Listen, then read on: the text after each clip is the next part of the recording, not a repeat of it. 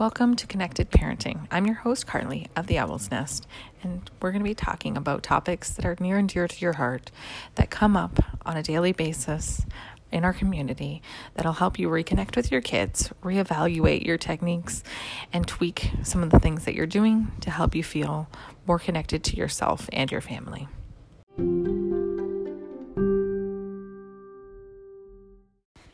Today, I'm going to be talking about language language in our kids, whether it's a preschooler talking about potty talk or a high schooler that's starting to experiment with language. It's important that we as adults uh, go a little bit deeper into our feelings on this. And I'm going to be going over uh, some information that I had sent out in an email recently. And, uh, go over that. I was asked to do a podcast on this, and I thought that this was a great idea and something that I could put together for anybody that would like to listen. So, first, I want to say that it's tempting that when kids start to swear or experiment with language, it's tempting to just do a Google search for how to stop a child from swearing. And we often want to just like nip it in the bud, get it over with, get it out of the way. Instead, I'd just like to encourage us all to take a step back and breathe and take some time to process it all. Coarse language and swearing is common language. It's like I said before, it starts as potty talk and then it evolves. As kids get older, they begin to explore their independence from adults. They're also often trying to establish relationships with peers, and they may even want to desperately impress others. It's a really big form of trying to figure out how do I connect others. At the Owl's Nest, we recognize and reflect that if we too quickly jump into consequences or punishments for cursing, it can turn the challenging um, behaviors and comments into a long term power struggle and actually increase language or make it become more secretive.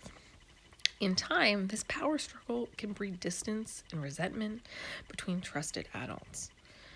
When that happens, the peer influence usually grows even more powerful, and the wisdom and respect that we've been working so hard on establishing becomes even more elusive. But this is a difficult issue in school, and that goes into the home. Here are some ways you might respond more thoughtfully throughout our lens um, that we've come, come through this. And now this a lot of this is paraphrased from Connected Families. They worded a lot of this beautifully in the way that I thought was really wonderful. And it just tailored it a little bit more below to reflect our situation. So I'm going to go on about that. So the first thing I want to talk talk about is that you're safe with me even when you swear. To communicate emotional safety while addressing your kids' word choices means coming alongside with them as their understanding helper that is not a judge. Trust me, they can definitely tell the difference. Are your kids worried if they don't fit in? Do they even know what those words mean? Are they using the words to vent their own discouragement or anxiety? In the same way, it's helpful for to understand what might be behind your angst when your kids say offensive words. Consider these questions. Am I worried people might think less of my kids and me because of how they talk? Will my child make poor choices in the future if they can't control their language now? Do I feel hurt when my requests for respectful language are ignored? Separating separating out our own anxiety or embarrassment from the conversation is a really important aspect of being safe. With this insight, us as trusted adults can then prepare for the discussion. This helps parents stay inquisitive and relaxed rather than judging and demanding. Adults have times where we use coarse language in moments of poor self control, and in some of these instances, kids hear us. Communicating the message, you are safe and you are loved, might require a confession about this struggle and an invitation for forgiveness from the kids if needed. Another topic we want to talk about is that you're loved no matter what you say. Calm and curious parents are better able to think clearly and can decide to approach the conversation in lighthearted and empathetic ways. This might sound like, wow, you're having some really strong feelings about this. Or, that's an interesting word choice. Tell me more about that. Say, if the word is hate, hate is used frequently. Um, we can say, hmm, hate, a strong and dangerous emotion. Do you have other words? Over time, kids feel joined and understood. They learn to use more constructive words. that have been taught, modeled, and developed. If kids are feeling pressured by peer culture to use crass or irrelevant or irreverent words, we may we make more progress with a relaxed conversation. What are the kids worried about? Empathize and share the ups and downs of how you felt pressure to fit in with others. Sometimes it's entirely appropriate to be passionate and firm when talking about word choices with kids, but it's essential to discern how can I be sure to make my unconditional love land on my child's heart, even though I feel strongly about this. Another topic I want to talk about is talking about how children are capable of changing how they speak, and giving them this message is really important. Communicating to your kids you are safe and loved makes it easier to say encouraging things like, You have a strong opinion, and I'm wondering how you could express it with more appropriate words. Keeping it fun and light as you guide your child towards making better choices are, is really helpful. When you are able to keep your sense of humor, it lays the groundwork for a more serious conversation. A conversation about taking responsibility for more appropriate language. One of the best things we can do as caring adults is to highlight and affirm what they are doing that is right, that is appropriate, and the language that they're using that we would want to see them use. When they are able to articulate their feelings in a constructive way, you can make statements about the value of this. It might sound like this I noticed you were frustrated, but you spoke with gentler words. That makes it easier for people around you including me, to appreciate what you have to say. So, comments like that will really help to build those relationships. Another topic we can talk about is that you're responsible for your words and your actions. Words either build up or hurt and offend others. Teaching and natural impacts is a great way to show the impacts. We can keep telling them to stop using that language, and they may stop for a bit, but then forget but we can take important measures to talk about why this is impacting others. Our sincere concerns, feelings, and stories can impact how the children connect and go about navigating that territory again because they can hopefully be internally motivated to respect the reasoning and people.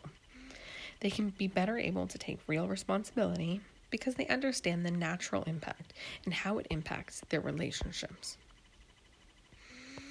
Adding to the idea of natural impacts of swearing, another way to help kids understand natural impacts is to talk about times we have slipped up and used coarse language in a, in a um, in the appropriate way that we can talk about it.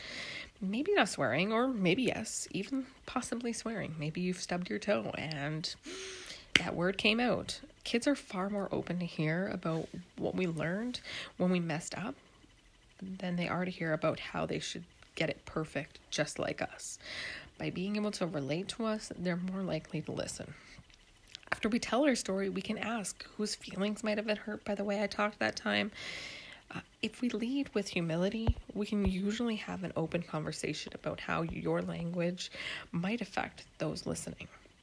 We can also discuss why we may use language. We want to connect, but we don't know how. Our basic needs aren't taken care of, so we feel less control and so on.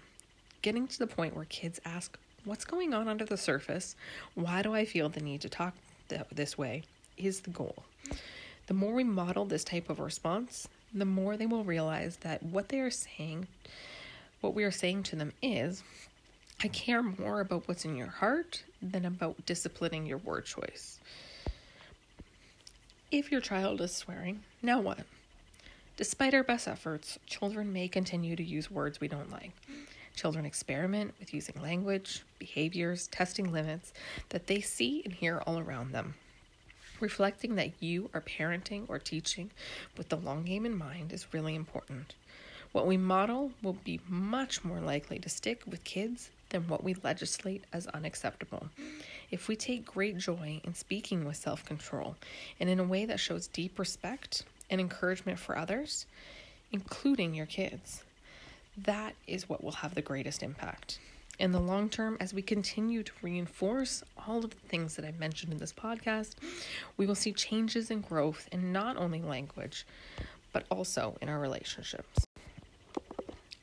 Next, I want to talk about what are some things that we do as a staff and as a school to work through and build up children to help them understand how their words have an impact and have meaning and how they can navigate social situations to create the best relationships. Number one is understanding their brain and their primal reactions, getting to understand what happens in our brains, how to get our brain back on track or back online are really valuable. Two is understanding their self regulation zones and understanding where they're at and being able to recognize feelings in their bodies and what those feelings mean and how to support their feelings to be in the best zone possible most of the time. Number three is understanding how to care for themselves and how to self regulate. Number four, knowing how to build relationships versus damaging relationships, and also how to repair those relationships. Talking about friendships, talking about the wheel of choices, talking about many different options available to them, and giving them words, phrases, and strategies to help build those relationships. Number five is knowing and practicing many strategies like the wheel of choices boundaries, saying stop, understanding tone, and body language. Number six is reading books, doing activities, and making connections to how we can better navigate social situations. Number seven is building better vocabulary to express themselves. A lot of the times we don't have the vocabulary, we don't have the appropriate jokes, we don't have the phrases or the words to build connections with others, and we resort to potty talk or you know very simple talk. And so, if we can build that vocabulary, we can help grow those relationships and that communication. Number eight is finding appropriate ways to be funny and gain positive attention without putting others down, and helping to ch- children to realize how, you know, making accents or how um, mocking someone or how telling an inappropriate joke or how talking about potty talk um, doesn't necessarily get them positive attention. It might make someone laugh, it might make someone uncomfortable, and sometimes people laugh when they're uncomfortable, and giving them the background and information to better navigate those. Number nine is doing team building activities and helping to strengthen relationships, finding opportunities in the day to help foster those relationships with them. Number 10 is building confidence in themselves so that bad moments aren't bad days and they can't let others bother them or what we call dip into their buckets. And just finding connections for them.